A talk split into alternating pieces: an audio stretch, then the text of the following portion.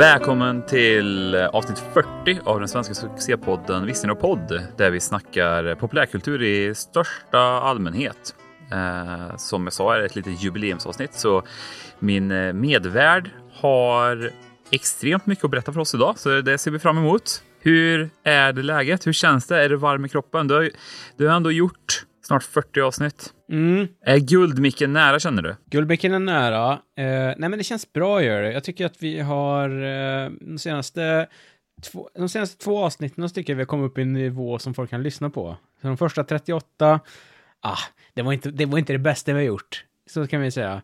Men nu de här senaste två, nu kan vi ändå så här eh, komma ut och för världen och säga att hej, lyssna på det här. Så, slipp, så slipper ni få en sån stroke som paralyserar halva ansiktet. Eh, så att, eh, ja, nej men det känns bra. Mm. Vad tycker du? Hur känns det för dig? 40? Det är ändå några timmar. Mm, det är några timmar jag aldrig kommer få tillbaka, så uh, det är blandade kä- känslor. är det. Ja. Uh, sitter just nu på annan ort och spelar in i min studio. Jag, är lite, jag kan inte vara i min vanliga fåtölj, uh, eller jag kan inte vara i Nej. min vanliga soffa där jag ligger ner samtidigt och dricker vin, så det känns lite sådär konstigt. Så vi får se här. Uh, folk får ha lite tålamod med ljudet. Jag har liksom inte riktigt en aning om hur det låter, men jag kan tänka mig att det inte låter sämre än vad det brukar göra, för det mina harklingar och hostningar och snörvlingar och byta snusfasoner Ja. tror jag nog att eh, de flesta är trötta på. De som har lyssnat till det här avsnittet har väl kanske någonstans eh, fel på hjärnan som gör att de inte bryr sig om sånt. Då. Så det känns ju bra. Mm.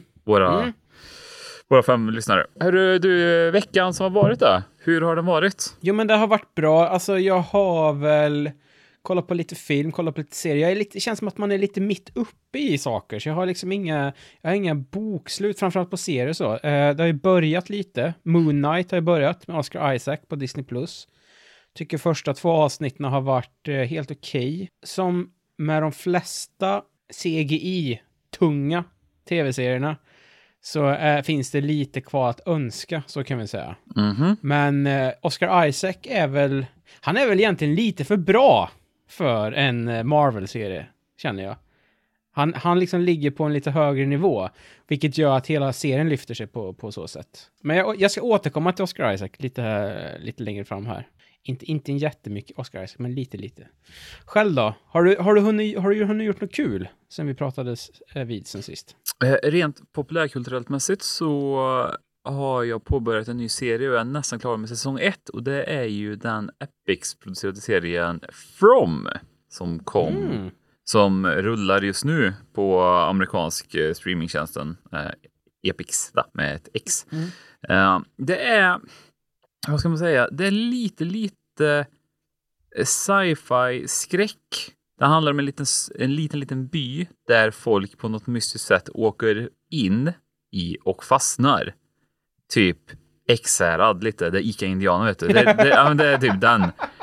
Här, Jag tänkte säga, jag tänkte att det låter som Deje, men XR i Värmland funkar rätt bra också. Vi är ju från Värmland, ska vi veta, Ja. för de som eh, inte är därifrån. Och eh, det finns väl många sådana samhällen som man känner att så här, ah, kommer inte jag härifrån nu på tio minuter, då blir jag kvar här. Mm, ja, men lite så. Framförallt eh, ovanför Värmlandsporten där, så det, Mm. det är lite slidigt där. Jag spenderade lite tid med, med jobb där uppe förra sommaren gjorde jag ju, och det är ju, det är ju helt galet där uppe. Är det. Och någon som sa det, Sveriges Montana, och jag nog Mm. hålla med liksom. Men eh, just så folk åker in i den här lilla staden och på klassiskt manér när de försöker lämna där så kör man i cirklar då, för den här eh, existerar väl lite så här. Ah. mystiskt sätt då, då. Och det är väl lite där musiken börjar då. Och eh, blandar Mm. det med lite eh, natt, nattliga aktiviteter som gör att folk vill hålla sig inomhus.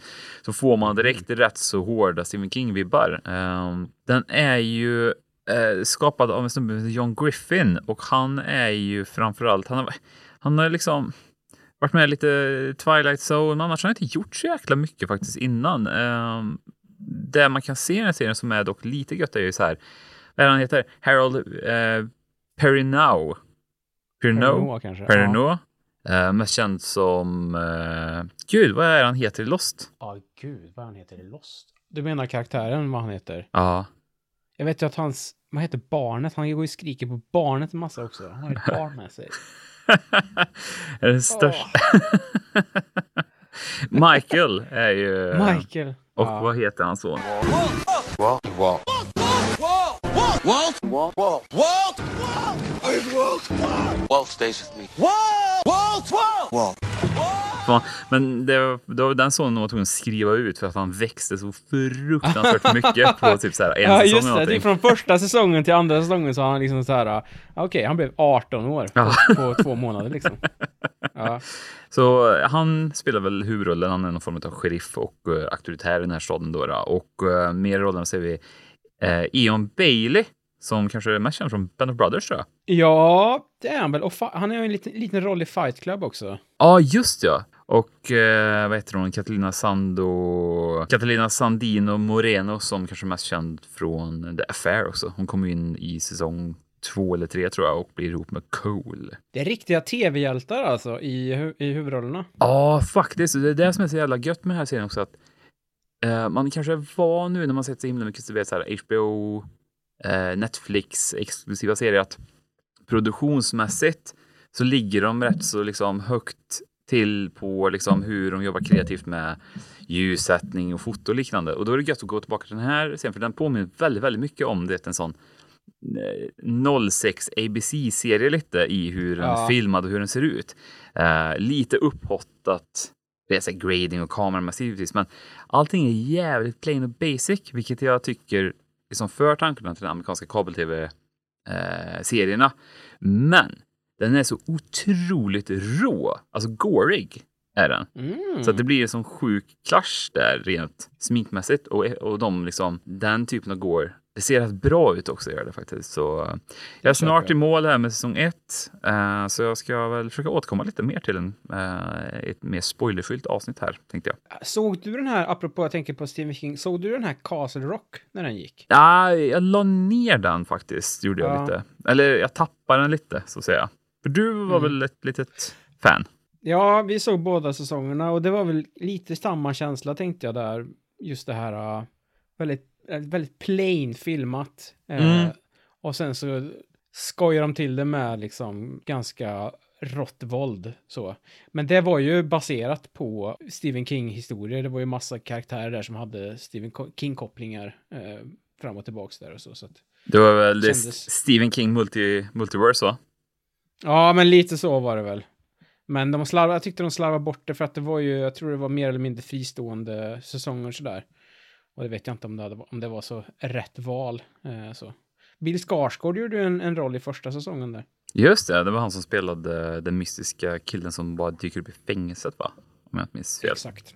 Exakt. Snyggt. Uh, Mer, så det, det här var en film som jag kanske inte skulle prata om så mycket om det inte vore för att jag blev så överraskad av den. Men vi har ju inte kanske snackat jättemycket norsk film, men lite mer än vanligt på sistone tack vare andra orsaker. Då. Men eh, till slut fick jag äntligen till det där hemma och vi såg Skälvet, eller jordbävningen, eller The Quake.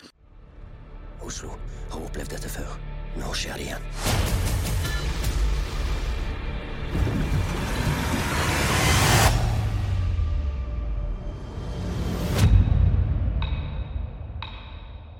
igjen. La oss si at det ikke er samme styrken som i 1904. La oss si at det blir på seks. Åtte.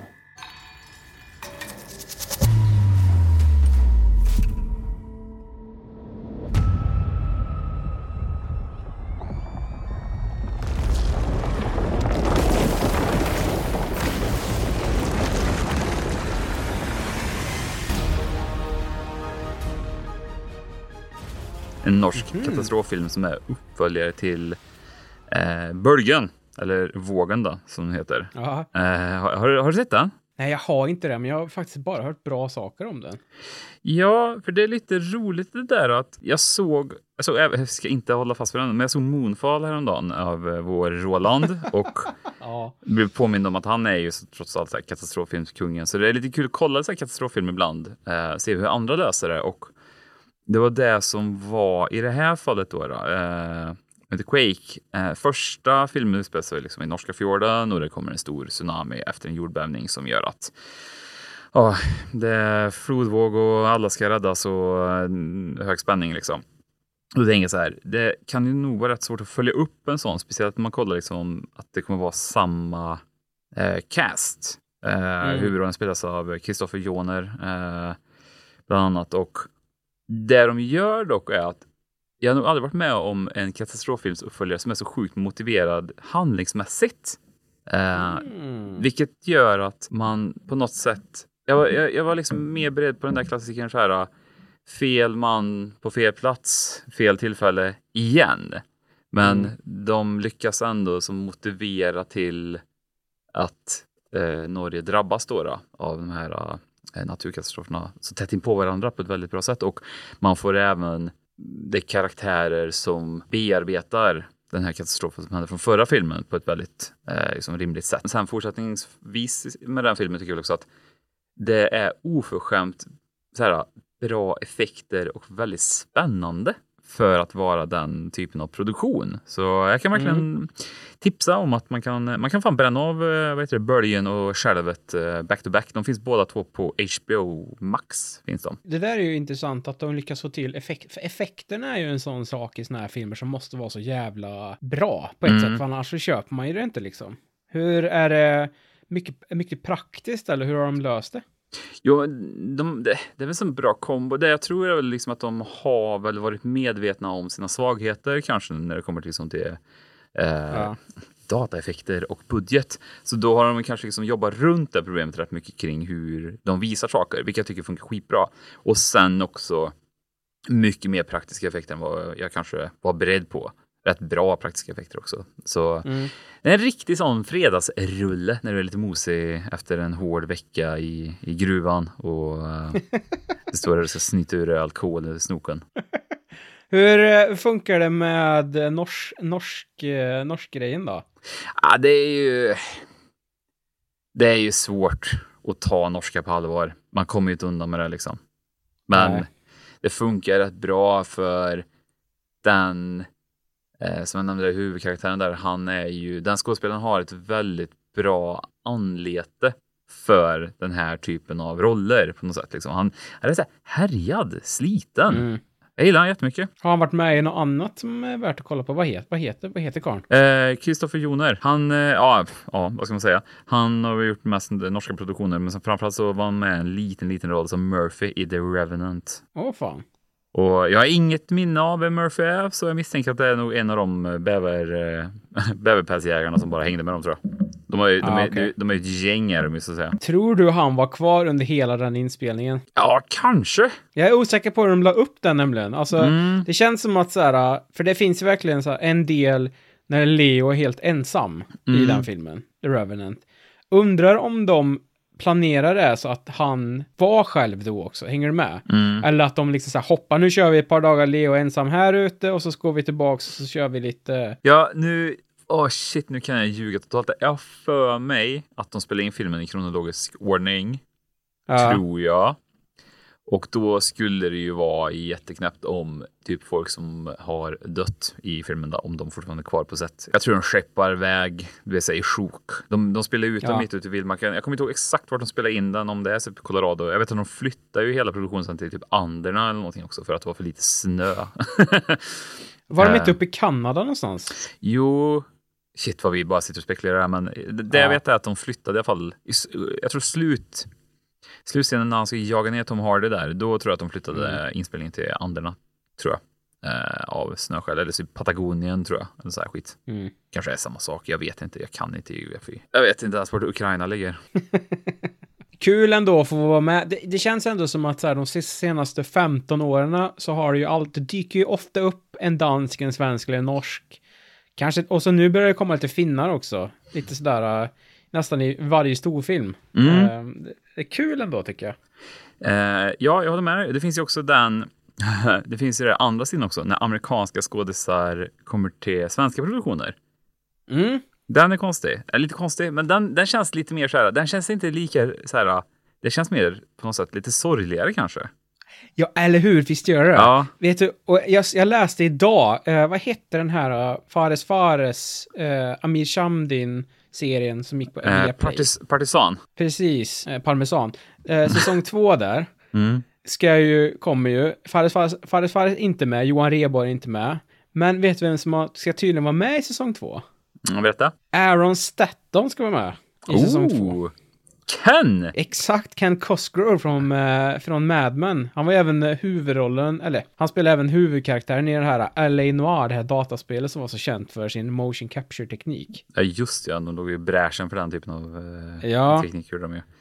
Nej, kul. Uh, kan jag, Så han, han, han ska sätta sig på planet till Stockholm och eh, åka ut och spela in scener med Linus Wahlgren då.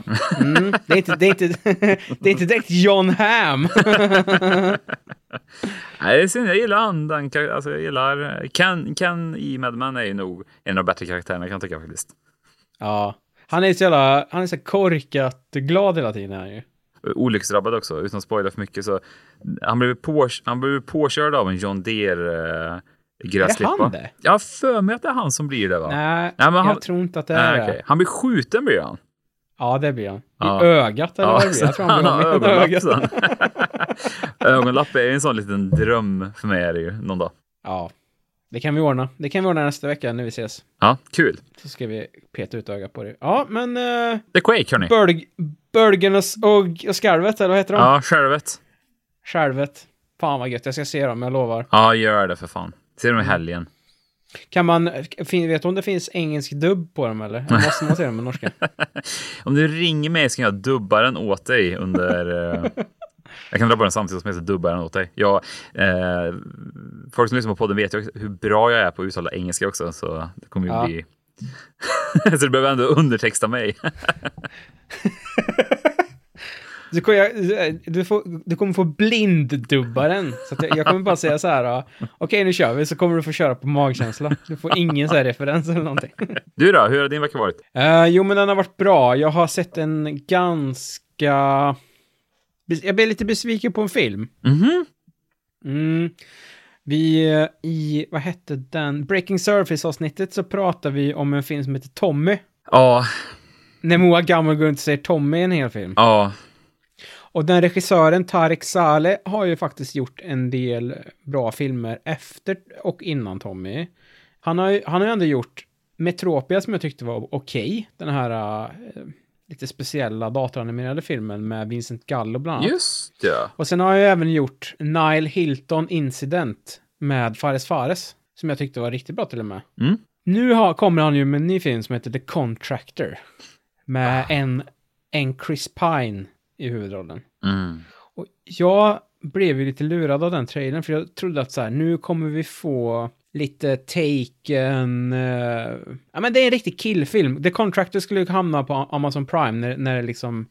När den kommer. Ja, Den hamnar ju på Amazon Prime till och med i USA. Ja, den gör det. För jag skulle säga att omslaget till den ser ju ut som en Amazon Prime-produktion. 100 procent. Det är liksom Chris Pine med sån tactical väst och en amerikansk flagga i, i bakgrunden. Så att det, den ser ju ut som en uppföljare till Michael B. Jordan-filmen eller den skulle kunna vara med i Jack Ryan eller bla, sådär.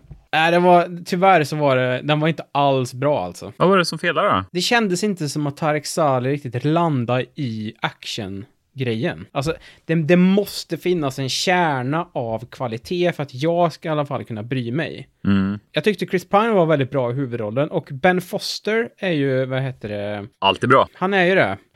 Och de har ju gjort en, en, en femma av femma film för mig tillsammans.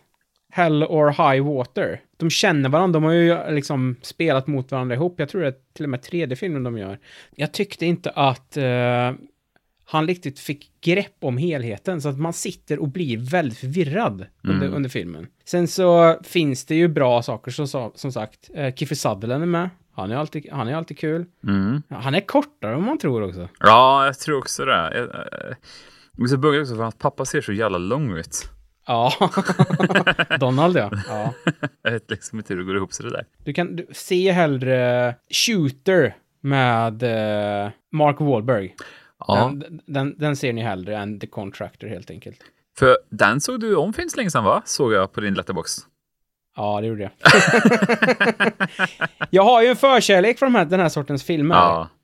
Men det är just det där att våldet måste vara svinbra och filmen måste ändå hänga ihop hela vägen. Mm. Och jag tyckte inte Contractor riktigt gjorde det. Det liksom hoppas för mycket. Nu är han här och sen så... Okej, eh, han blev lite skadad. Okej, så nu, blev, nu hamnar han hos Eddie Marsan här, den här brittiska death guyen. Okej, och så... Oj, vad lätt han hamnar här borta sen. Och okej, nu är vi tillbaks i USA, USA här. Och det, det, finns, det finns liksom bättre filmer att, att lägga sina eh, surt eh, liksom förtjänade minuter på, så kan vi säga. Mm.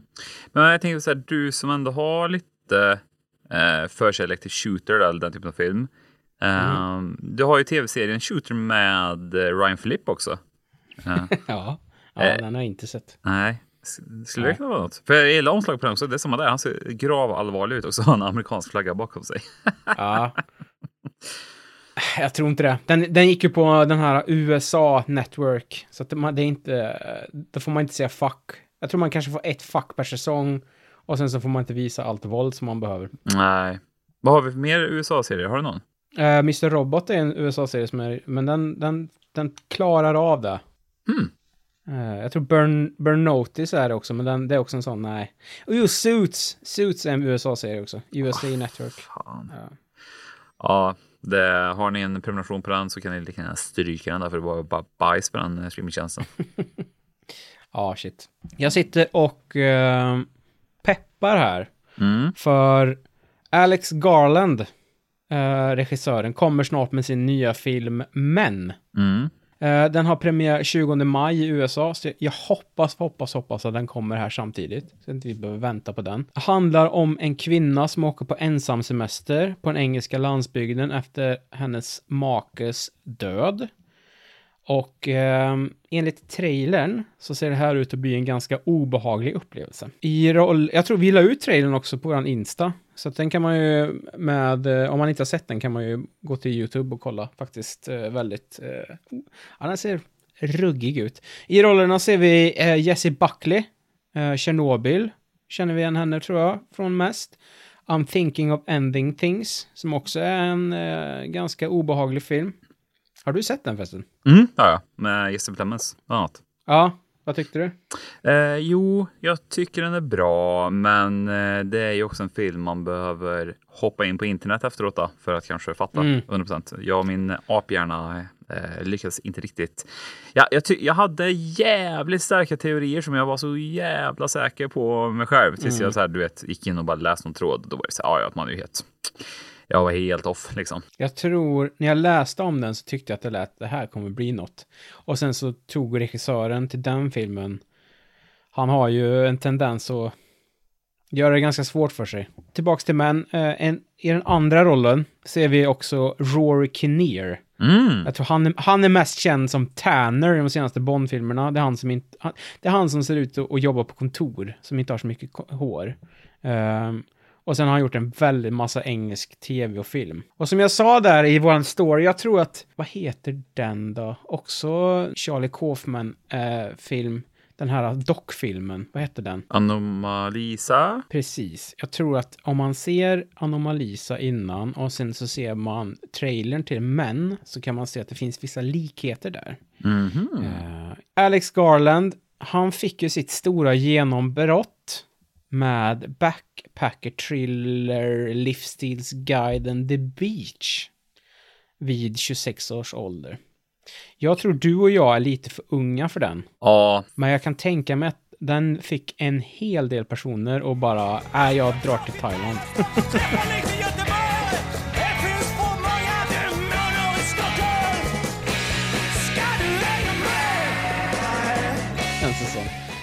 jag tror nog att idag, 45 års killar, tror jag.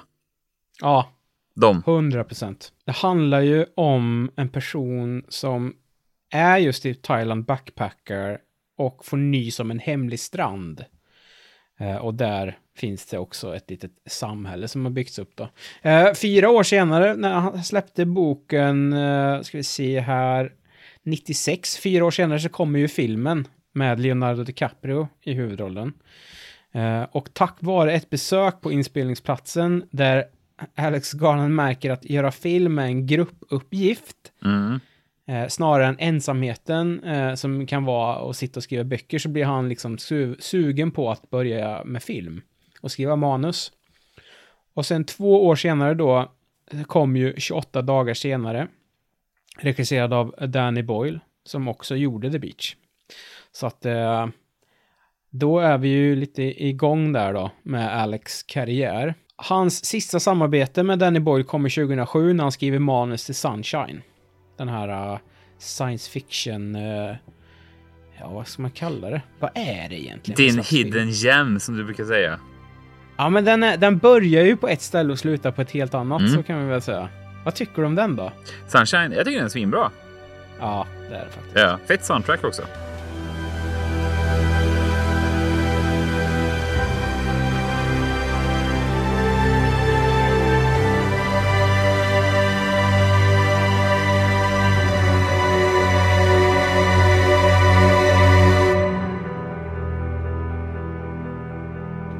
Ja, verkligen. Men man ska vara beredd på att den uh, barkar lite. Mm. Uh, Cillian Murphy i huvudrollen eh, också. Perfekt castad skulle jag säga. Verkligen. En tidig Chris Evans också. ja, jag tycker om den filmen alltså. Ja, Det är, ja, jag älskar den sortens så här rymdfilm. den har ju en Lite speciell... hårdare sci-fi. Ja, exakt. Och den har ju... Jag kanske var där lite när den kom också. För är väl typ lite tidigare hard sci-fi innan det blev liksom household kanske. Plus att en väldigt skön atmosfär. Det är ju jättekorta. För de som inte har sett den så kan det ju vara bra att förklara. Det, det handlar ju egentligen om att solen håller på och eh, dö ut. Så då är det ett gäng modiga rackare som ska åka dit och tända den genom att skicka in en massa bomber i den. Det låter jättebuggat när man säger det, men eh, det får höja nu vetenskapligt än nu när vi snackar hard sci-fi då, helt plötsligt. Men Nej. det, men det funkar bra. Det, det är en väldigt skön atmosfär i den, liksom. Eh, väldigt vemodig liksom, eh, på sina Mm. ställen som jag tycker funkar bra. Och så här, jätteschysst produktionsmässigt och jättemånga här, tidigare typ, vad de heter? Rose, Rose, Rose, Bur- Rosie Burns? Eh, Rose Bur- Byrne, ja, precis. Ja, hon, det väl typ Mm. en av hennes super, supertidiga roller. Och som, som vi sa, tidig Chris Evans. Sen har vi han Mm. också, Mark Strong är med i den. Just det. Mm. Och så har vi ju en annan snubbe som jag inte kommer på namnet just nu som är lite household om du ska ha någon pakistanier i, film, i amerikansk produktion. ja, vänta här. Eller Mauer. Cliff Curtis. Cliff Curtis, ja. Ja. Älskar han. ja, han är grym alltså. Eh, känns som att den, känns som att Sunshine var lite före sin tid också. Mm, det tror jag. Det var ju många som hade, du vet, den var ju hidden gem en sväng som jag skämtade lite om Ja. förut liksom. Inte idag då, men en sväng var den verkligen det. Jag vet att jag så, jag Mm. typ trillade över den bara helt så här super random någon gång. Och jag bara så här, vad är det här då? Ja, men samma här. Jag tror det var precis, den kom väl 2007 som sagt. Jag tror det var lite innan jag blev liksom superfilmintresserad så. Mm. Det var en sån här DVD-film man bara så här, äh, vad ska jag se det här för? Så, Mm. ja, innan man hade koll på. Så. Eh, tillbaks till eh, Alex Garland. Han hinner med två manus till innan han gör regidebut 2014. Han gör ju Dread. Kommer, du- kommer du ihåg vilken den eh, andra är där? Eh, Never Let Me Go va? Precis. Den här uh, också. Han, han, han gillar ju inte, han hatar ju inte science fiction, Alex Garland. Han älskar ju soft sci-fi så in i helvete. kan man säga det? Ja, ja det kan man verkligen säga. Keira Knightley, Carey Mulligan och Andrew Garfield spelar väl, vad är de? De är nog så här uh, Kloner. kloner ja. För de riktiga, nu gör jag sådana citationstecken här, de riktiga människorna ska kunna ha sina kloner som backup om någonting i deras kroppar typ eh, går sönder liksom. Som i, vad heter det, en av våra favoritfilmer, The Island av Michael Bay. Eh, samma handling. Exakt. bra, double, bra double feature där ändå alltså. Det är ganska olika ton på de två. Ja. Vi kan väl säga att uh, Never Let Me Go är lite mer vemodig i sitt upplägg. Så. Ja, verkligen. Eh, värt att göra en shoutout på är väl kanske eh, att den är även baserad på boken av eh, Kazuo Ishiguro som även är Nobelpristagare. Då, kan man ju också peta in där. Eh, men som sagt, 2014 gör Alex Garland regidebut, Ex Machina, Oscar Isaac, som vi pratade om lite innan. Donald Gleason och eh, våran Alicia Vikander är de som är med i den filmen. Jag såg ju den förra veckan. Jävlar vad bra den filmen är, Stefan. Ja. ja. Ja, det var länge sedan jag såg den, eh, så att det var liksom så här, eh, mitt minne är ju vad det är, så att jag kan ju ändå se om filmer relativt ofta och liksom hålla någon slags eh, pepp kring det, eller hur man nu ska lägga upp det, men Jag hade lite glömt bort den här filmen. Och jag blev, ja, positivt överraskad igen kan man nästan säga. Oscar Isaac spelar väl någon, nu kommer jag inte ihåg vad eh, företaget heter, men han är ju eh, Googles vd som har dragit ut i, i någon landsbygd och bygger eh, en robot. Alicia Vikander spelar roboten och Domna Gleeson vinner en tävling som han ska komma dit och testa hennes AI helt enkelt. Och shit happens, som Mm. det oftast gör i såna här, i såna här filmer. Den är tight, den är ganska eh, liten i sitt scope på ett sätt, väldigt stor i sitt scope på ett annat sätt. Eh, alltså i sitt omfång. Det är ju, utspelar sig ett hus, tre personer i huvudrollen. Men så behandlar den liksom ganska stora frågor som ja, men artificiell intelligens och eh, mänskliga val och eh, hur mycket man kan dricka eh, på en kväll eh, och lite sådär. Sen 2018, vi hoppar, hoppar vidare här nu. 2018, Jag vill bara hålla, hålla kvar en sekund. ja, förlåt, det bara, är väl klart. Förlåt. jag vill bara fråga dig. Ja. Tycker du att Domhnall Gleeson hade ett jävligt eh, hett 2012 till 2015 eller? Eh, riv av det om du har det. Eh, han har en liten roll då i Never Let Me Go, den är från 2010. Han Mm. hoppar in och är en liten roll i True Grit av bröderna Coen. Eh, han går vidare, är med i en liten roll i Dread. Mhm. Hoppar in i Anna Karenina, där han spelar eh, Keira Knightley, en friare till Keira Knightley tror jag. Mm. Hoppar in, kör huvudrollen i Frank tillsammans med vår eh, Fassbender. Just det. Går vidare, gör lite, sk- lite grejer. Sen Ex Machina, eh, Brooklyn, Star Wars, Force Awakens, The Revenant. Ja, Eh, Mother. just det. Han kör på, kan man säga då. Sen vet jag inte om Star Wars dödade hans karriär. Ja, hinner med ett avsnitt Black Mirror gör han ju det också. Ett väldigt bra avsnitt Black Mirror också, Ja. typ ett av de bästa. Nej, han, han jobbar på, det kan man verkligen säga. Han har de senaste åren inte gjort jättebra grejer skulle jag säga, eller? Känns som att han tog, det, Kan- li- tagit det lite lugnare. Ja, det känns som att han, eh, han har nog lite cash, speciellt efter Star Wars tror jag, där han ändå hade en, liksom, en rätt stor roll också. Så Ja. eh, jag tror nog att han kan eh, förtjäna lite paus och eh, välja lite hur han vill efter det här. Jag tror också det. Jag tror han kanske tar det lite lugnt med Vilje också. Det ska bli kul att se The, the Gleeson-sans här nu då, om några år. Ja. När han återkommer med roliga eh, filmer. Tillbaks till Alex Garland och hans eh, liksom, redogörelsen för hans karriär som det här blev. 2018 kom ju en av mina favoritfilmer, Annihilation. Can you describe its form? No. Start from the beginning. Your husband's here. Let me see him. He's extremely ill. You have to tell me where he was, what he was doing. It was his decision to go in. It's something they termed the shimmer.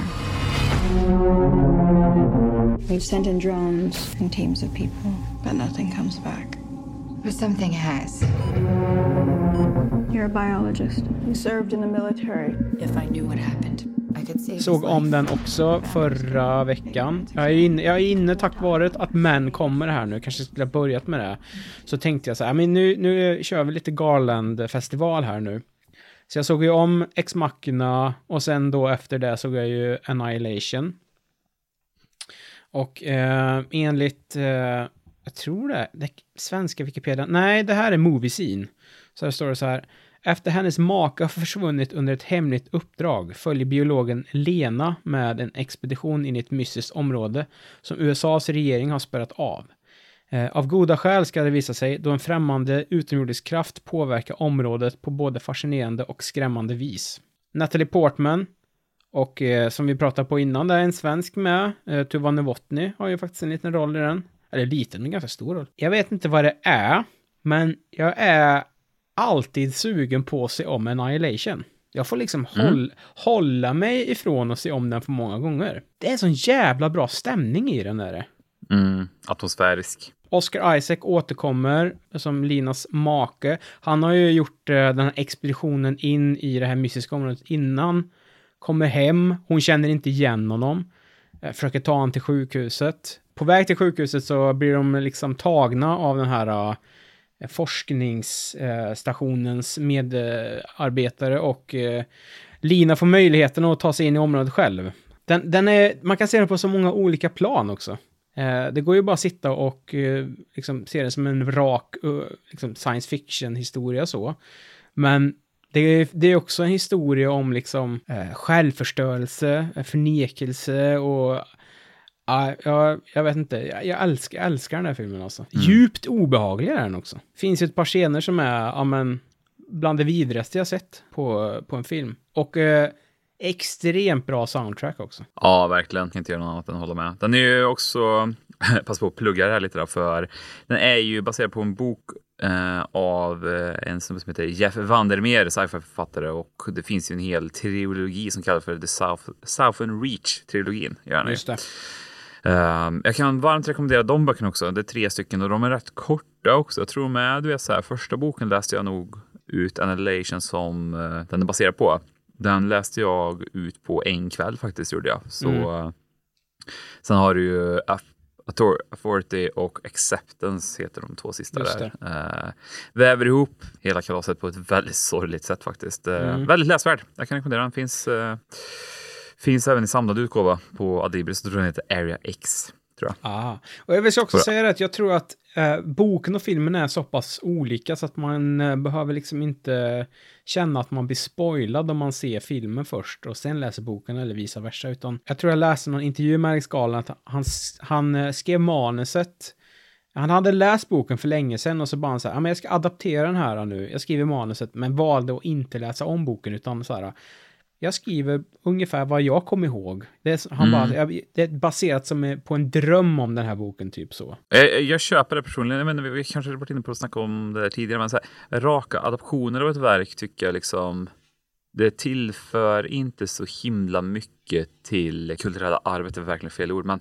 jag kan tycka att när man gör adoptioner som är så hårt efter förlagan Mm. så tycker jag att det inte finns någon vits med det verket att existera mer än att det bara är så här, du ska få sätta bild på vad du har sett. Eh, det här är ett jättebra exempel på när båda två verken finns. Alltså tycker man inte om en av dem eller den andra så finns den andra versionen fortfarande kvar. Och Ja. eh, som du sa, de är så pass olika så att man kan verkligen ta sig an dem på olika sätt. Och Mm. som jag sa, i och med att det finns en boktrilogi, den går ju åt ett specifikt håll. Eh, de, någonstans halvvägs så separerar de och det gör verkligen det, det, det gör filmen en tjänst för Mm. det, är liksom, det är två olika produkter till slut blir det, vilket jag tycker funkar skitbra. Jag håller med. Det är ju verkligen, den ena är...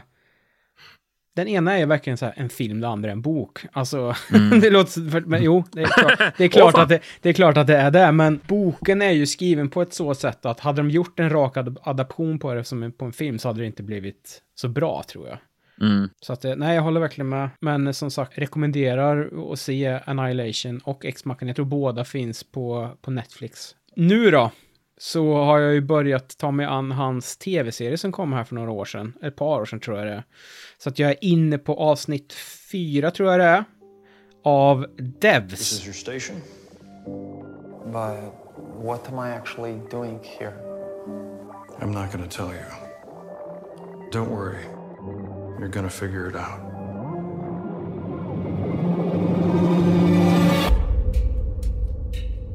The last time I saw him, he was headed toward Devs. And then he disappears. Something bad happened to him. You know what happened to him. If you came for answers, ask me what you don't know.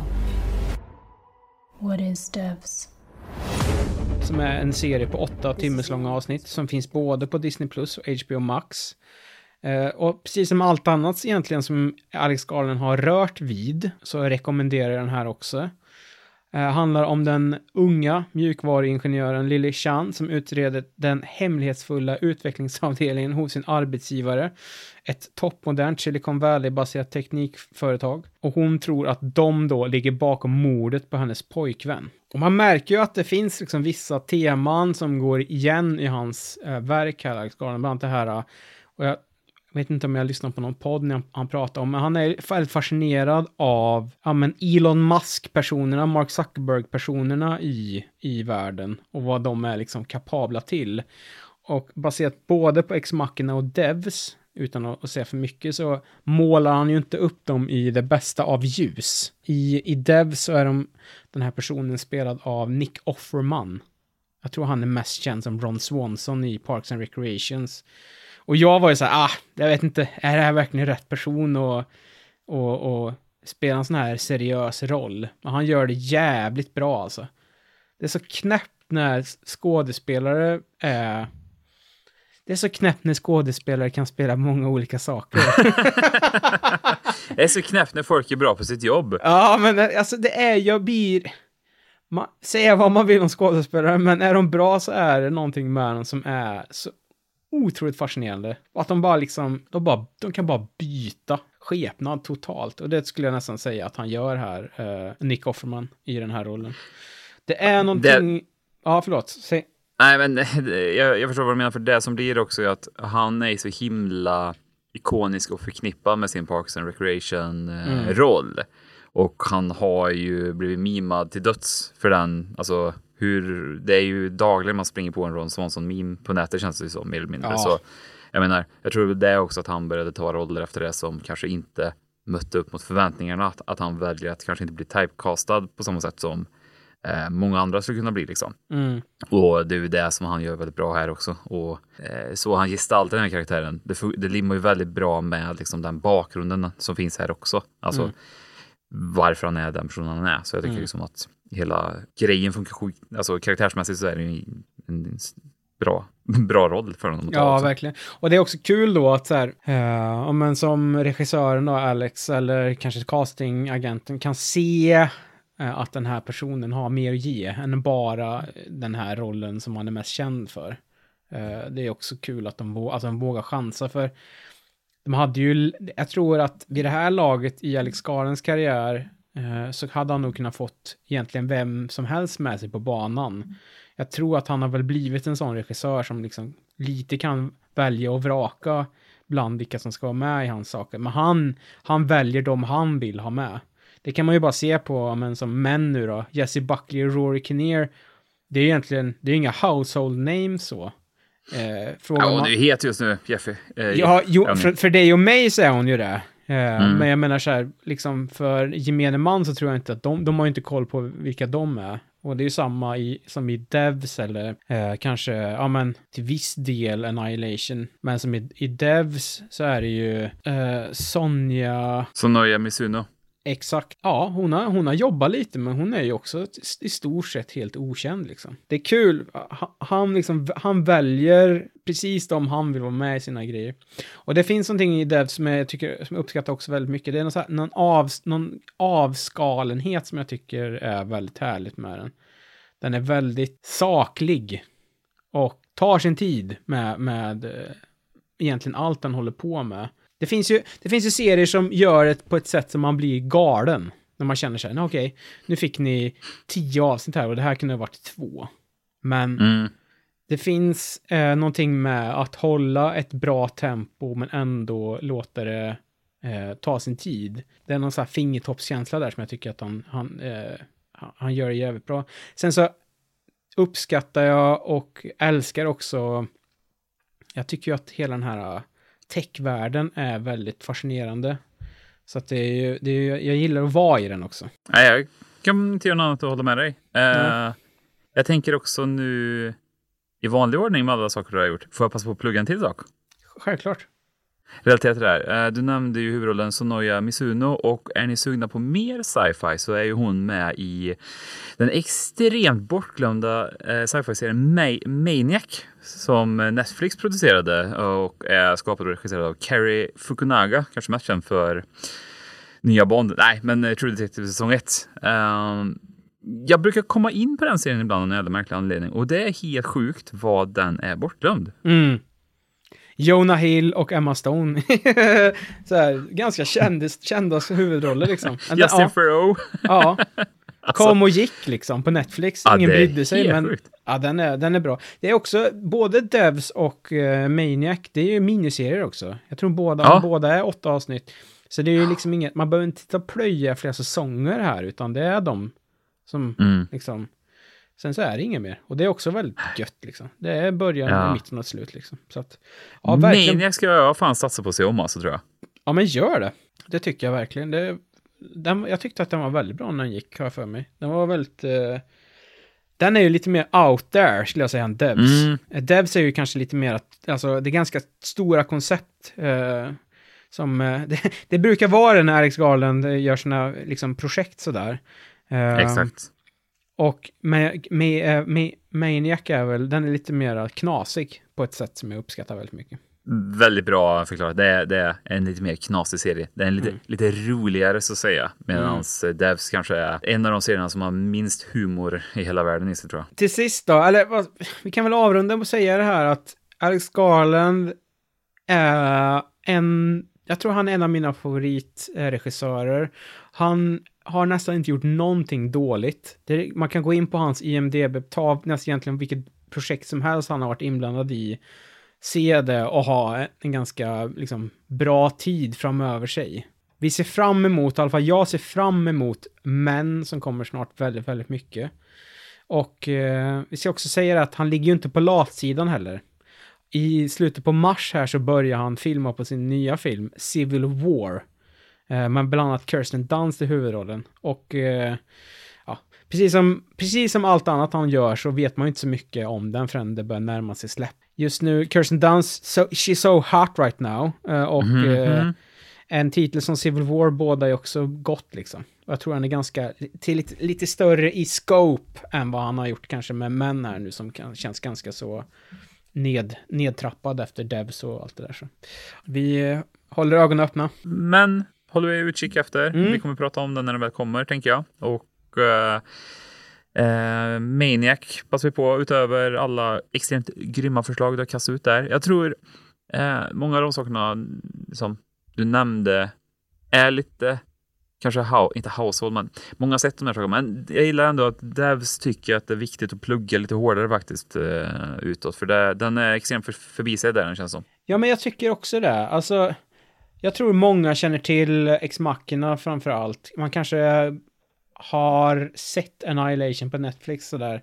Devs känns det som att säga, vad fan är det här som man... För det, själva, liksom här, man, när man går in på en streamingtjänst, som sagt, den finns både på Disney Plus och HBO Max, men går man in där och bara ser det title cardet eller vad man nu ska kalla det, säg, man, man får ingenting av det. så att så här, gillar man science fiction så, fan, se Devs alltså. Eh, och se Maniac också. Det är Mm. två bortglömda science fiction miniserier som borde fått mer uppmärksamhet när de kom. Kul! På tal om saker som kanske inte fick lika mycket uppmärksamhet. eh, så har du valt en film denna veckan som aldrig någon har hört talas om tror jag. Eh, nej, det kan nog mycket väl vara så. Ehm, Så, sorry om jag la, du får klippa här, men sorry att jag la, jag såg en segway, men vi kanske inte är där riktigt än. Jo, för fan, det är vi. Vi är 100% där. Det var jättebra att du sa det. Eh, det stämmer. Eh, vi såg The Rhythm Section från 2020. I lost my family three years ago. It wasn't an accident. There was a bomb on that plane. I need your help to find the ones who did this. I've got nothing to lose. What about your life? What about it? I'm going to say this once. Even if you succeed, it won't be worth it.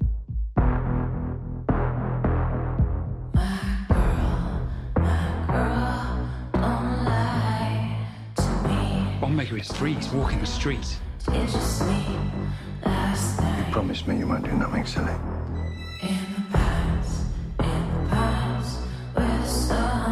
Why are you here? To offer you closure. And how would you do that? Violently.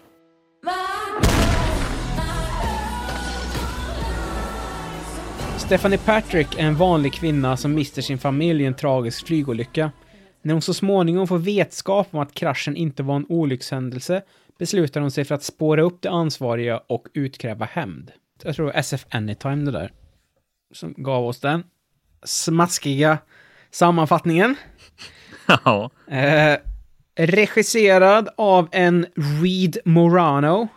Och hon är första kvinnan i historien att vinna både en Emmy och en DGA, alltså en Directors Guild Award, för regi av en dramaserie för piloten eh, till The Handmaid's Tale.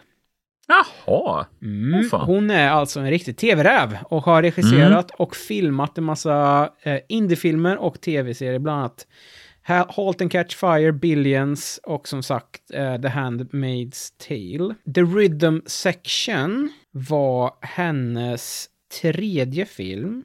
Hon har gjort eh, ganska så här lågbudget indie innan det här. Men vi ska väl säga att det här måste ju ha varit det jobbigaste hon har varit med i karriären. För eh, filmjäveln hade en budget på 50 miljoner och den spelade in 6. Ja, det är inte sådär jättebra. Den hade ju the worst opening weekend of all time. Eh, för en film som spelar över 3000 eh, teatrar då, eller bi- biografer i USA. Eh, och eh, den största droppen som det heter, alltså man öppnar en, en, eh, en helg och sen så räknar alltid ett filmbolag med att eh, nästa helg kommer inte liksom, gå lika bra. Men The Rhythm Section gjorde, spelade väl in sina 6 miljoner, sen så gjorde den liksom typ ingenting mer efter det. så att eh, super, superflopp. Den är ju faktiskt producerad av eh, en eh, Barbara Broccoli. Känner du till henne? Nej. Hon är ju faktiskt en av eh, de stora producenterna till James Bond. Från, från och med Goldeneye så har hon och hennes brorsa, tror jag det är, kört Bond. Eh, och gjort det, vad ska vi säga, jävligt bra, rent ekonomiskt i alla fall. ja. Kan man väl lugnt säga va? I rollerna ser vi Blake Lively, mest känd från Gossip Girl skulle jag nog ändå säga va? Mm. Vad, har vi, vad har vi mer på Blake? Vad har, du någonting mer som du kan ta? Eh, The Town är hon väl med i va? Och spelar Ben Afflecks flickvän. Ja. Om jag minns rätt. Du har rätt. Det är sant. Mm. Och eh, The Shallows, High-filmen, får vi inte glömma också. Just ja. Nu, jag vill inte riskera en spoiler här, men jag för mig, det kom ju typ den och en film som heter så här 47 meter ner på svenska som jag översatt nu. Eh, och det är någon av de filmerna, jag kommer inte ihåg vilken det var, men jag spoilar, hon blir av med benet i den filmen. Blir. Om det nu är den. Kan mycket väl vara så. Ja. Jude Law. Behövs väl ingen närmare... Nej! Nej, det han kan vi vid det här laget. Sen har vi också Sterling K. Brown. Han gillar att jobba han. Eh, jävlar vad han jobbar. Och jag tror att han är mest känd nu som en av huvudrollerna i This is Us, den här gråtserien från NBC. Men han har liksom en... Eh, de senaste åren skulle vi säga, jag tror han kan inte vara hemma mycket. Det känns som att om man bara kollar på hans IMDB, han rakar in projekt. Och jag tror mycket är tack vare att This is Us gick och blev en sån supersuccé liksom. Så han smider väl medan järnet är varmt då, gissar jag på. Det är kul för det är ett sånt namn som jag vet. Jag kan inte säga en enda produktion han har varit med i på rak arm. Nej, alltså han är med i Black Panther, en liten roll där. Han är även med i den här nya The Predator, den här Shane Black Predator som var så jäkla dålig. Waves, den här A24-filmen som fick ganska bra bass men ändå Ah. försvann lite. Han är en av de stora rollerna i den här uh, American Crime Story, People vs. O.J. Simpson. Ja, det var det. Vi behöver inte egentligen gå, gå in på så mycket mer. Eh, jag, vill bara, jag vill bara fråga dig en fråga. Mm. Blake Livys frisyr. Eh, eller frisyrer, vad tyckte du om dem?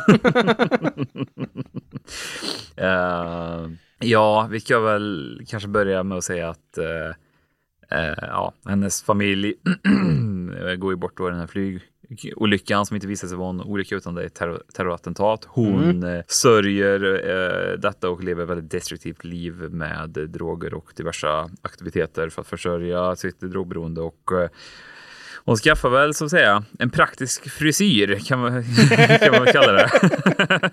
ja, Eh. det kändes verkligen som att så här, jag fick känslan av att Blake Lively tog den här rollen på så fruktansvärt stort allvar alltså. Ja, Det här, var Eh. hennes, det här var hennes stora chans till att göra någonting annat än att vara känd för en CW-serie liksom, Gossip Girl.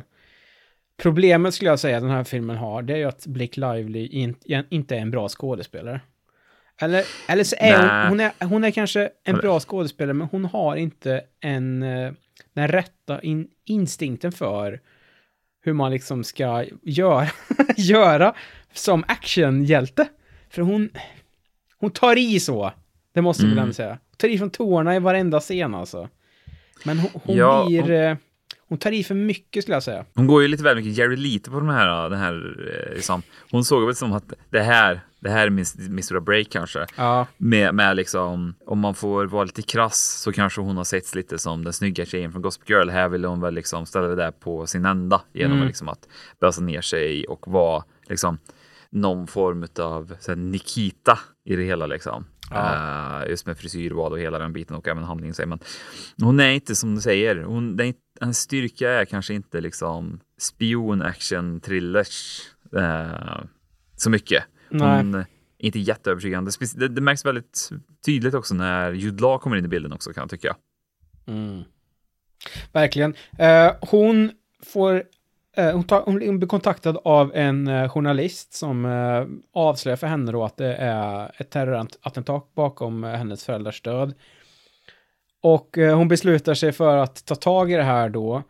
Tar sig från en, på, på lite märkligt sätt, skulle jag ändå säga, upp till Skottland där Jude Law, eh, en gammal MI6-agent, eh, lever och eh, ska få hjälpa honom då.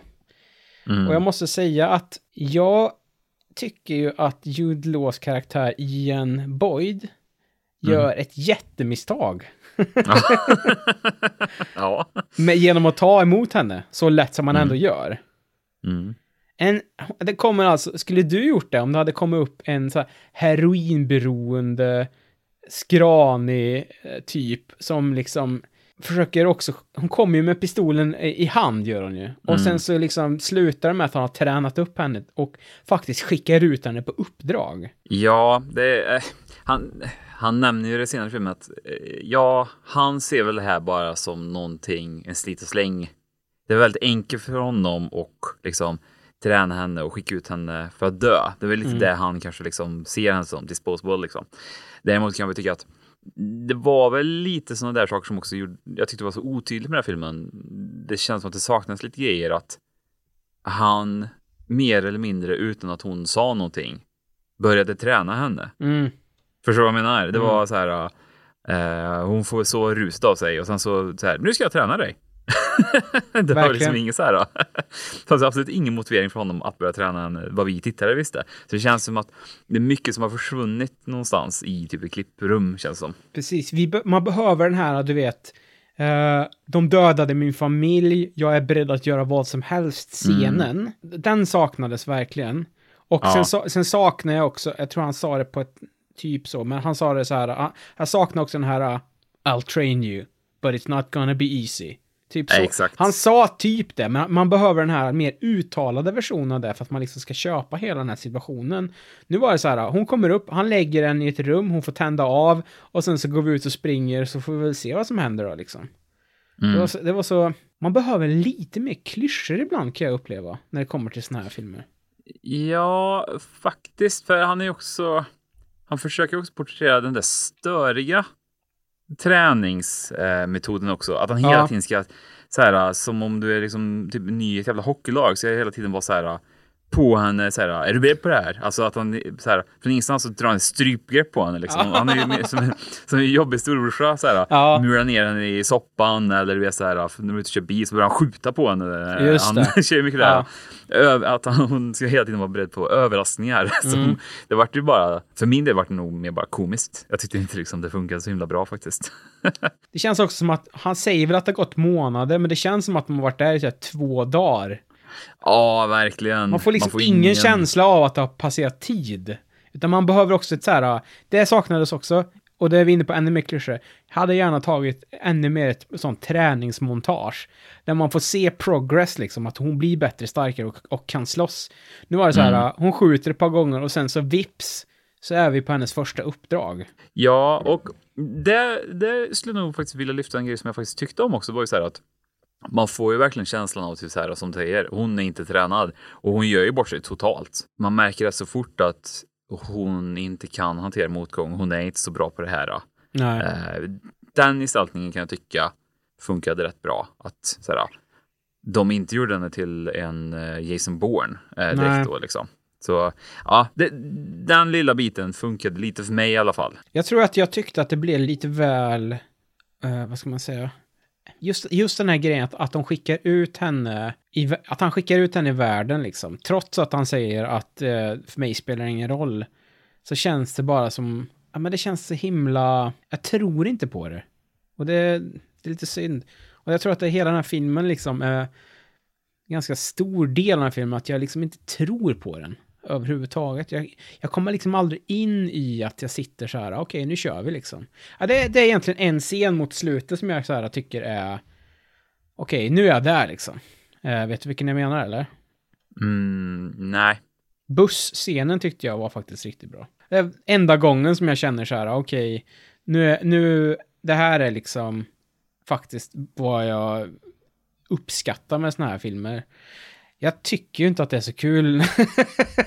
Nej, och se Blake Lively gå runt och misslyckas en hel film. Eh, så. jag, tycker, jag- tycker det, jag tycker det är skittråkigt om man ska vara helt ärlig. Eh, Ja, jag att hålla med dig. Ja. Eh, jag, jag tror mycket i det, jag vet inte hur det kändes så sett med filmens gång, att eh, vi uh, lite där, men eh, målet är ju i alla fall att hitta personen som eh, är ansvarig för det här du, terrorattentatet mot flygplanet som hans föräldrar gick bort på. Mm. Eh, lite kringelikrok, krånglig väg så är vi där i slutet, men jag tror också mycket för min del var nog att jag inte riktigt hängde med på alla twist and turns. Jag tyckte Nej. nog att hela filmen var väldigt otydlig, vilket Mm. gör också för mig att jag tycker inte att actionscenen är så bra. Hon är rätt fumlig Mm. och jag fattar inte riktigt vem hon är ute efter eller vad hon gör här. Nej. Och, och, och då blir det också så här att jag kan liksom kanske inte riktigt, en del saker kan man förlåta, en del saker liksom kan man ändå köpa, men när jag inte liksom hänger med på någonting i filmen egentligen och det är väl en twist mot slutet som är liksom, för mig vart det kanske mer bara så här, ja, jag fattar inte ens att det ska vara en twist det här Nej. liksom. Eh, det, det funkar inte så himla bra liksom, eh, generellt. Nej, alltså vi, vi som publik är ju vana och kan den här genren lite nu tack vare just Bourne och sådär. Och det gör också att så här, har man hela tiden en Jason Bourne eller, eh, eller något liknande som, och liksom, som någon slags ledstjärna eller någonting att se upp till så man blir lite bortskämd tack vare det. För att Mm. de filmerna, alltså så här, egentligen borde de filmerna också vara supersvåra att hänga med i. Men allt, alltså, för där pratar vi så här, det är tre gånger så många skådespelare med i. Det är liksom dubbelt så mycket action och liksom de slänger sig med treadstone och bla bla bla. Men ändå, man, man sitter ju och hänger med där på ett sätt. Ja. Liksom. Ja, här, är, här är det liksom en mycket mer slimmad story, men ändå sitter man så här, men okej, så nu börjar de träffa Sterling K. Brown där, men hon säger att hon är en, en död assassin, och shit, nu är de ju typ ihop eller? Och man bara Mm. säger, vad är det som händer här egentligen liksom? Det, det är som jag ska, vi har pissat lite på den, eh, men är det någonting jag faktiskt vill lyfta upp är två saker. Dels är det skönt att de, det finns en exotisk stad här i världen som heter Marrakesh som eh, folk älskar att utnyttja i film. Det var jävligt skönt att de inte drog till Marrakesh utan drog till eh, Takir i Marocko. Ja. Eh, och då är det ju, att säga, det är en liten biljaktscen där som gör också att jag tycker att den funkade. Den tyckte jag var riktigt bra faktiskt. Sant. Det är liksom en så. väldigt bra biljaktsstad. Snåriga gator, hög trafik, eh, Mm. mycket upp. Det, det, så här, eh, det finns ju den här eh, vad heter det, biljaktscenen i Uncharted 4, tv-spelet. Mm. Det, det är lite den kåkstadskänslan får man över det. Så mycket kullar, alltså så här, mycket upp och ner i vägar. så. Det tycker jag, den funkar rätt bra faktiskt. Eh, det finns ju, apropå me, ännu mer sånt, jag tror det heter, en- det heter en Extraction med Chris eh, Hemsworth som kom eh, för några, något år sedan, två år sedan på Netflix. Det är också en sån, eh, eh, vad ska man säga, biljaktscen där, filmad lite på samma sätt som är grym. Och den här är, skulle jag säga, up there med eh, liksom, Mm uppe i, i biljaktscener så. Den är väldigt snyggt gjord, det håller jag verkligen med om. Och den har lite såna här grejer för sig att så här, den, den, har ju, den har ju potential den här filmen skulle jag säga. Det är det som är lite synd. Den är, den är lite bortslarvad för jag gillar ju liksom grejen att så här, okej, okay, helt vanlig typ eh, Oxford-tjej hamnar på dekis för hennes, hon har blivit så knäckt efter hennes eh, liksom familj har dött. Och shit, här kommer då Jude Law och ska träna henne. Jag tycker att man så här, man hade kunnat lagt upp det på ett lite annat sätt. Så här. Just att så här, hon är, hon skulle kunna varit kass ändå. Men det är just den här, hon har inte den här killer instinkten, den här karaktären, som jag saknar. Jag menar, det finns en scen hon har gått och köpt sig en pistol, det här är innan hon träffar Jude Law. Hon har köpt sig en pistol och ändå fått reda på att den här ah, bombsnubben finns. Och hon går och sätter sig i en sån stor typ eh, skolmatsal och, och så här mitt emot honom och ska liksom knäppa honom där. Men ballar ur då, eller inte ballar ur, men och, och fegar ur. Jag hade hellre sett då någon sån här typ Nikita-grej att så här, uh, hon har the killer instinct, hon har bara inte skillen. Hon, liksom, hade hon skjutit honom där och eh, Jude Law plockar henne på liksom, polisstationen och ska utbilda henne sen. Det hade varit liksom mm. en lite roligare väg. Ja, men typ som du var inne på förut, Nikita. Nikita är ju liksom, är man sugen på en, eh, en vanlig tjej som ska, gå och bli, ska bli liksom mördare, eller en assassin, se Nikita, Luc Bessons Nikita från, vad är den, 91 eller vad det nu är ifrån, kan vara. Jag har inte riktigt koll på äh, år där, men där har vi ju, äh, den är ju så jävla mycket bättre liksom. Äh, mm. så. Och orkar man inte se fransk film ska man se vad heter det, Point of No Return, eller som heter på svenska Kodnamn Nina, som är den amerikanska remaken med Bridget Fonda och Uh, Gabriel Byrne också. Då. Och uh, en VOP-klassisk favorit som du älskar, Dermot, Mul Dermot Mulroney är med också. Ja, snyggt alltså. ja. ja, nej. Så att uh, Rhythm Section, had, den har potential. Den, jag får bara inte känslan av att regissören var speciellt intresserad av den här sortens historia som jag kanske var beredd, eller var sugen på att se då. Synd. Synd skulle jag säga. Uh, mm. Jag hade ju, anledningen till att jag valde den här filmen, för att det är ju så här, jag kan ju verkligen se filmer eller välja filmer till veckans band som är baserat på bara någon enstaka kommentar på något forum ibland. Och det var ju någon som hade skrivit liksom så här, men uh, Rhythm Section var det ingen som såg, den är, den är ändå underskattad. Jag bara så här, ja ja, okej, okay. okända människor, jag, jag kör på dig, jag kör på vad du säger här nu liksom. Men det skulle jag inte ha gjort liksom. Nej. Men du, vad heter det? Mm, ljuspunkt då, vad har du där? Eh, biljaktscenen skulle jag faktiskt säga. Det var nog den enda gången som jag faktiskt eh, sken upp där i eh, sarkofagen jag har i mitt vardagsrum faktiskt. Mm, sant. Biljaktscenen, jag skulle säga busscenen också i slutet. Och sen skulle mm. jag vilja också säga att Jude Law sällan är, sällan är dålig också. Nej, han är bra. Han är kanske lite, lite på gränsen till extrem här. Det är en mm. hårfin linje han vandrar. Speciellt när det är så här hela montaget ut med att han ber en skjuta honom i bröstet med henne. Det är så här, ah. Han är väldigt intensiv mot henne. Uh. Vill man se en annan film när han har en, en, en, eh, liksom, en kvinna som han tränar upp kan man se Captain Marvel istället. Sant. Ja, han har samma uh. frisyr också. Eh, höga vikar på Jude Han är... Ja, men fan vad han passar bra i det också. Han ja, han gör det alltså. Ja. ja. han är... Eh, både du och jag är ju relativt också, inte som han då, men vi är ju nära. Vi, vi har ju vi tillhör ju det, den kategorin killar som har höga flikar. Ja, men han har ju, han har ju, hö, han har ju höga vikar, eh, eller flikar, vikar. Men det är ändå så här tjockt, så här, lite mm. krulligt mm. hår. Jag har ju sånt spindelvävshår, ja. Så att det är liksom så här... Sockervadden? Exakt, så är det liksom, ligger vinden på för mycket en dag så jag har, är ju flintkalle sen liksom. Ja. Eh, rekommenderar den?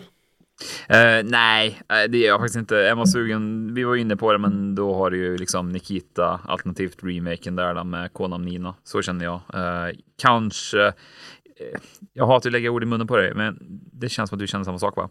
Ja, 100 procent. Se Nikita, herregud. Den är, den är väl också inte så många som har sett kanske. Och har man inte sett, men, eller har man sett den så var det säkert länge sedan, så den kan man gott se mm. om faktiskt. Den är väldigt bra. Grymt. Snyggt. Mm. Kul. Vad har du att eh, erbjuda till nästa vecka? Eh, ja, kan börja med så att säga lite försatsblad här. Eh, jag och min eh, fru, vi i helgen såg, eh, vi snackade lite om du och jag, men vi såg Kogonadas eh, After Young gjorde vi mm. med eh, Colin Farrell i huvudrollen och vi började prata lite Colin och vad ska man säga? Jag vet inte riktigt när det hände, men det var väl ungefär där i eh, runt True Detective säsong 2 han liksom sadlade om. Gick från snygg snubbe som gör rätt dålig actionfilm till att liksom ta sig an kanske andra typer av roller och efter det så var han med i bland annat Lobster och han har ju visat sig vara en väldigt bra dramaskådis. Mm. Har han ju. Och jag vet inte hur du är, jag gillar Colin väldigt, väldigt mycket. Och speciellt så tycker jag att hans nya typ av liksom, karriärskifte funkar skitbra. Jag kan även flika in också att After Young var en jättebra film. Mm. Kul. som han gör ett jättebra jobb med. Så därför tänker jag att vi ska faktiskt se om en film med Colin Farrell som vi inte pratar om så mycket och det är, vet, sorry alltså, men Joel Schumachers, eh, du hör, jag kan inte uttala det ens, Phone Booth från 2002 ska vi se om. Ja, nice! Mm. Kul, det var länge sedan jag såg den. Det köper jag. Mm. Bra, bra, eh, bra val alltså. Mm, vi ska se om, eh, som sagt, Colin har gått och blivit household name, omtyckt skådis. Vi ska backa band och se om han, hur det var förr. Ja, ja men jag är 100% där. Kul med, kul med Joel Schumacher också. Ja, Mm. han hatar vi inte. Nej, det gör vi verkligen inte. Han har gjort din eh, favorit eh, Batman-film också. Exakt. Batman och Robin. Ja, Ja, grymt. Vi, eh, då laddar vi upp inför nästa vecka med eh, att gå och ställa sig på ett torg och eh, prata telefon för sig själv och se stressad ut, helt enkelt. ja. Ja. Kul! Det är ungefär så som din eh, påskafton kommer vara. Ja, precis. Jag kommer stå på ett torg i en mellanstor svensk stad och svettas i rakt genom skjortan kommer jag göra. Ja, ja, vi hörs väl nästa vecka då. Då kanske, då kanske vi gör det här face to face också. Det finns eh, stora möjligheter tror jag. Absolut. Mm. Mm. Så ha det bra. Hej, hej! Hej då. My girl, my girl, don't lie to me. Tell me where did you sleep last night? Come on, tell me, baby. In the pond, in the pond, where the sun don't ever shine. I was shivering all night too. My girl, my girl, where will you go? I'm going where the cold wind blows. In the ponds, in the ponds, where the sun don't ever shine.